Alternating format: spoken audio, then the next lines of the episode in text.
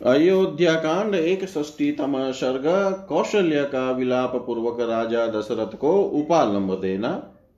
वनम गते धर्मरते रामो रमयतांबरे कौशल्या रुदती चाता भर्तारमिदमब्रवीत्। प्रजाजनों को आनंद प्रदान करने वाले पुरुषों में श्रेष्ठ धर्मपरायण श्री राम के वन में चले जाने पर आर्त होकर रोती हुई कौशल्या ने अपने पति से इस प्रकार कहा, यद्यपि त्रिषु लोकेषु प्रतिदं ते महद्यश, सानुक्रोशो वदान्यश्च प्रियवादी च राघव।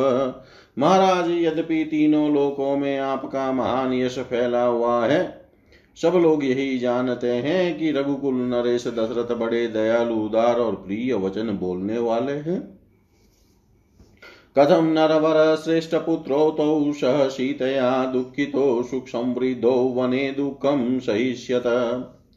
नरेशों में श्रेष्ठ आर्य पुत्र, तथापि आपने इस बात का विचार नहीं किया कि सुख में पले हुए आपके वे दोनों पुत्र सीता के साथ वनवास कैसे कर, वनवास का कष्ट कैसे सहन करेंगे? शानुनं तरुणी श्यामा सुकुमारी सुखोचिता कथमुष्णं च शीतं च मैथिली विषयिष्यते वह सोलह अठारह वर्षों की सुकुमारी तरुणी मिथिलेश कुमारी सीता जो सुख भोगने के ही योग्य है, वन में सर्दी, गर्मी का दुख कैसे सहेगी? भुक्त्वासनं विशालाक्षी सुपदंसान्वितं शुभं, वन्यं नेवारमाहारं, कथं सीता शीतोपभोक्ष्यते? विशाल लोचना, सीता सुंदर व्यंजनों से युक्त, सुंदर स्वादिष्ट अन्न भोजन किया करती थी। अब वह जंगल की तीनी के चावल का सूखा भात कैसे खाएगी? गीतवादित्र निर्घोषं श्रुत्वा शुभसमन्विता कथं क्रव्यादसिंहानां शब्दं श्रोष्यत्यशोभनम्। जो मांगलिक वस्तुओं से संपन्न रहकर सदा गीत और वाद्य की मधुर ध्वनि सुना करती थी, वही जंगल में मांस भंक्षी सिंहों का अशोभन अमंगलकारी शब्द कैसे सुन सकेगी? महेन्द्रध्वज शङ्काश क्वनुशेते महाभुज भुजं परिघनशङ्कास्मुपादाय महाबल। जो इंद्रध्वज के समान समस्त लोकों के लिए उत्सव प्रदान करने वाले थे, वे महाबली महाबाहु श्री राम अपनी परिध जैसी मोटी बाह का तकिया लगाकर कहाँ सोते होंगे? पद्मवर्णं सुखे शान्तं पद्मनीश्वासमुत्तमम् कदा द्रक्ष्यामि रामस्य वदनं पुष्करे जिसकी कांति कमल के समान है, जिसके ऊपर सुंदर केश शोभा पाते हैं, जिसकी प्रत्येक सांस के, सांस से कमल की सी सुगंध निकलती है, तथा जिसमें विकसित कमल के सदृश सुंदर नेत्र सुशोभित होते हैं श्री राम के उस मनोहर मुख को मैं कब देखूँगी? वज्रसारमयं नूनं हृदयं मे न संशय अपश्यन्त्या न तं इदं सहस्रधा।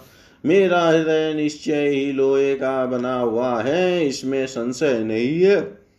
क्योंकि श्री राम को न देखने पर भी मेरे इस हृदय के सहस्त्र टुकड़े नहीं हो जाते हैं।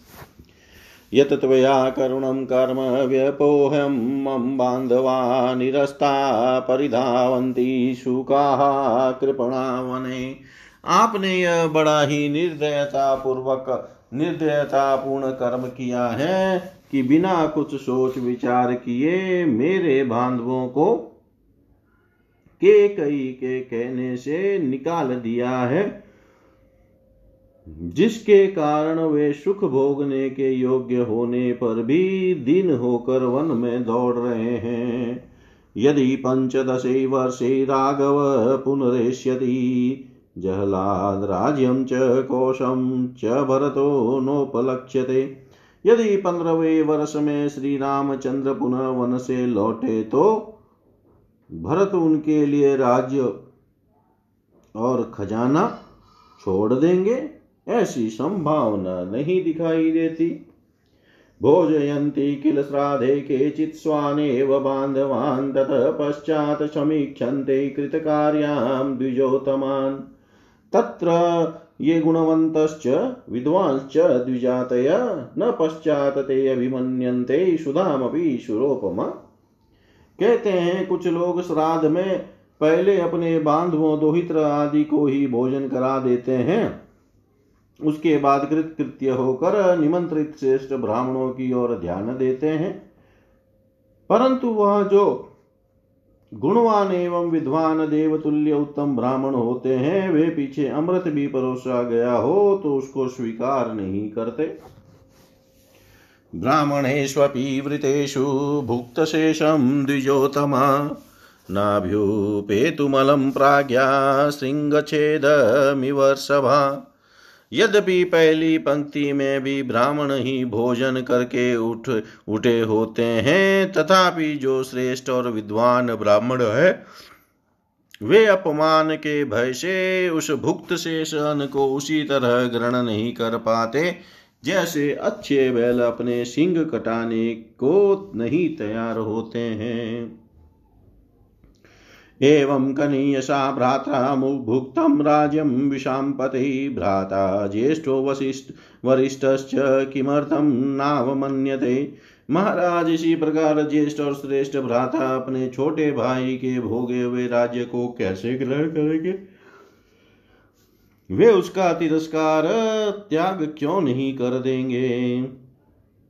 न परेणाहृतं भक्ष्यं व्याघ्र खादितुमिच्छति, एवमेव नरव्याघ्र परलीढं न मंस्यते जैसे बाघ गिदड़ आदि दूसरे जंतुओं के लाए या खाए हुए भक्ष्य पदार्थ का को खाना नहीं चाहता। इसी प्रकार पुरुष सिंह श्री राम दूसरे के चाटे भोगे हुए राज्य भोग को नहीं स्वीकार करेंगे।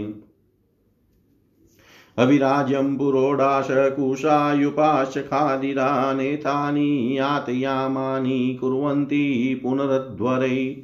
हविष्यधृतपुरोडाश हविष्यघृत पुरोडाश कुश और खदीर खैर के युग ये एक यज्ञ में उपयोग में आ जाने पर याम यानी कि उपभोक्त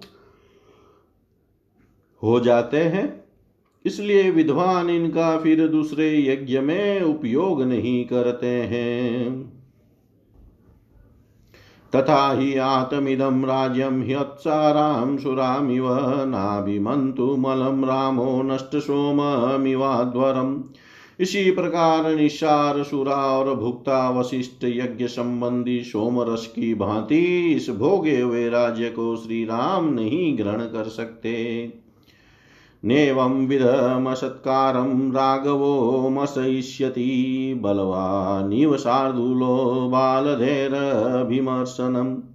जैसे बलवान शेर किसी के द्वारा अपनी पूंछ का पकड़ा जाना नहीं सह सकता उसी प्रकार श्री राम ऐसे अपमान को नहीं सह सकेंगे नेतस्य सहिता लोका भयं कुर्यमामृधै अधर्मं त्विह धर्मात्मा लोकं धर्मेण योजयेत्। समस्त लोक एक साथ होकर यदि महासमर में आ जाए तो भी वे श्री रामचंद्र जी के मन में भय उत्पन्न नहीं कर सकते। तथापि इस तरह राज्य लेने में अधर्म मानकर उन्होंने इस पर अधिकार नहीं किया। जो धर्मात्मा समस्त जगत को धर्म में लगाते हैं, वे स्वयं धर्म कैसे कर सकते हैं?